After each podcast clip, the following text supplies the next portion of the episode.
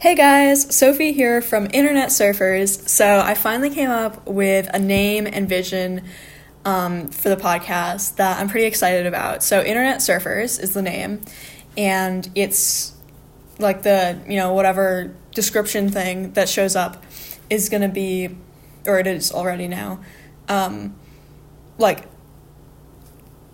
it, it aims to understand the role the internet can play in our lives moving forward. So today I wanted to talk about, I went to this event that was so cool. Um, there's this entrepreneur named um, Sharmadean Reed, and I first discovered her maybe like nine months ago, I think. Um, she was interviewed by Grace Beverly, who's another really interesting entrepreneur.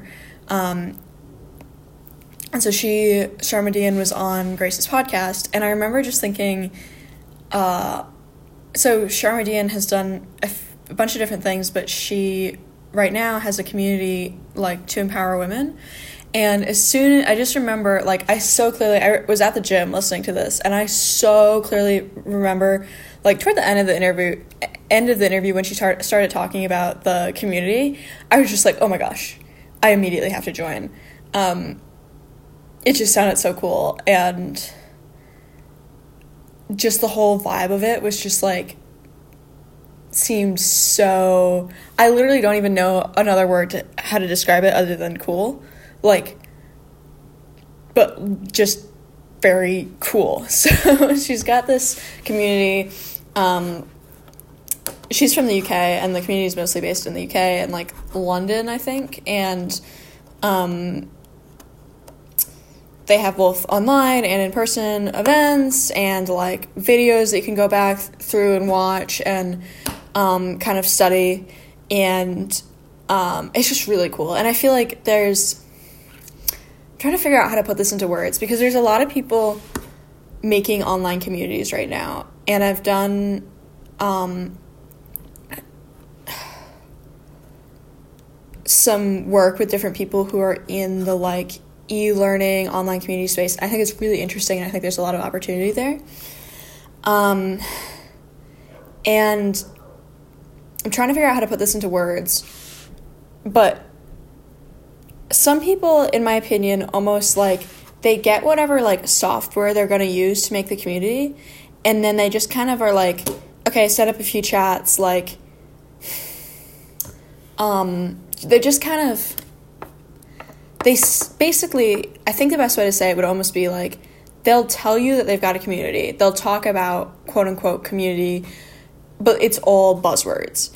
And just the way Sharmadean talked about everything throughout her, her whole interview, um, the one with Grace Beverly, um, that like I first discovered Sharmadean and The Stack World through, that's the name of the community, The Stack World, um, through that whole thing, um oh my gosh, I don't know how to put this into words, but like you could just tell when she talked about The Stack World that it was like legitimately something you want to be a part of. I don't, th- I think it's as simple as that. Like it's very easy to say, oh, I'm starting a community based around X Y Z thing, and people who are interested in X Y Z thing will love to join. And it's like, I want to, like, it's so fucking boring. That's what it is. It's boring versus cool. And I think what's underneath that, I've just realized that this real time, live tweeting, I, I just cringed at myself saying live tweeting like that. Um, I'm definitely going to listen to this, like, no.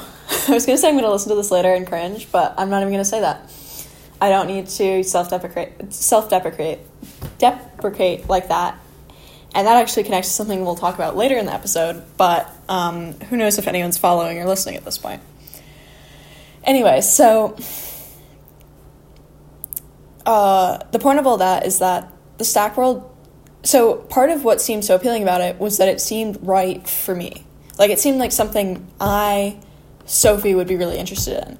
And that's something that's really, that's like actually the only thing that actually like makes me interested in the only thing it makes me like actually want to like try to continue making content is that is the fact that you can like connect with people who are, you know, putting work out there, and it actually legitimately is like, oh my gosh, I'm so glad like truly in my soul, I'm so glad that someone made this. And obviously not everyone you interact with content is going to be like that. For me, I can only think of three people who like really make content where I'm just like, this feels so like it resonates with me, basically. Um, so the point of all that is that the Stack World is really cool, and um, I went to this like journal club um, basically today that Sharmadean was hosting like through the Stack World, and it was so much fun, and just the thought process behind it all was so powerful and empowering and important. Um, she was talking about how a lot of the frameworks that people have, a lot of the frameworks for success that have been documented have been documented by men. And something that I really took away from it was also that she didn't just talk about like a lot of the, you know what I'm saying, quote unquote frameworks, frameworks for success.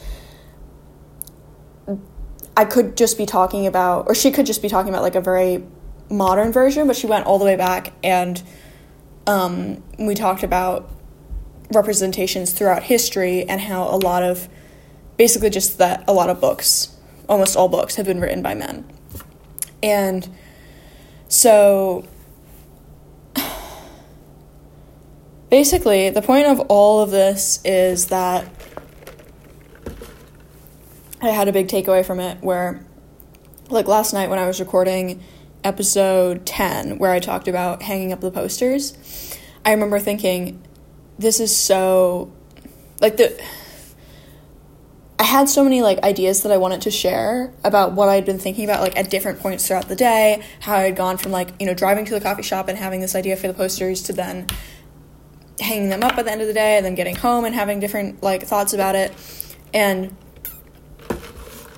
Um, I had all these thoughts, but I was literally just sitting there, and even though they were like coming up really easily, and I was like actually really happy with the way I was like um, describing everything, and I was also really proud of like the fact that I had come up with this idea and like executed it all, uh, all within a short time frame, and it was something that I was like a little uncomfortable, um, a little bit like pushing myself out of my comfort zone to do.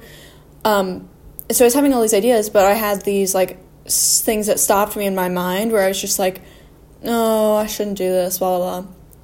And it was funny that in this journaling thing, Sharmadean talked about, uh,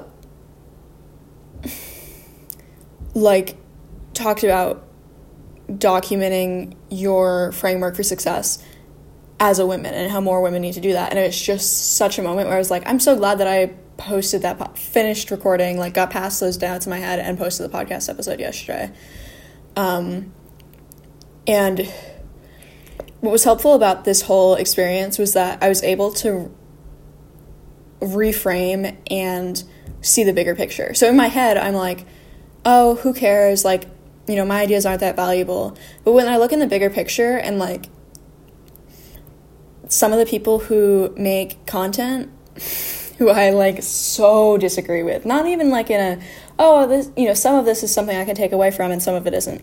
I mean, like, the alpha male, quote-unquote alpha male, like, so toxic, so unbelievably toxic, and, like, you know, stuff that's, like, fundamentalist Christian, um, that's, like, I don't disagree, I don't agree with that. I'm sorry, if, if you're listening and you're from either of those groups, like, uh...